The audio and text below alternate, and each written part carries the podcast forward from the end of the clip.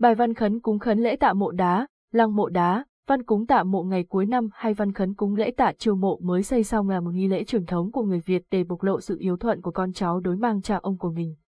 Vào những ngày cuối năm, từ khoảng hai mươi ba đến ba mươi tháng Chạp, những gia đình thường sắm sanh lễ vật ra mộ ông cha và người thân đã tắt hơi để lễ tạ ông công, đắp thêm đất lên mộ, lau chùi, sửa chữa mộ, sức phong linh gia tiên về đón năm mới. Cảm ơn bạn đã sử dụng giọng đọc nhân tạo của Trung tâm Không gian mạng Viettel.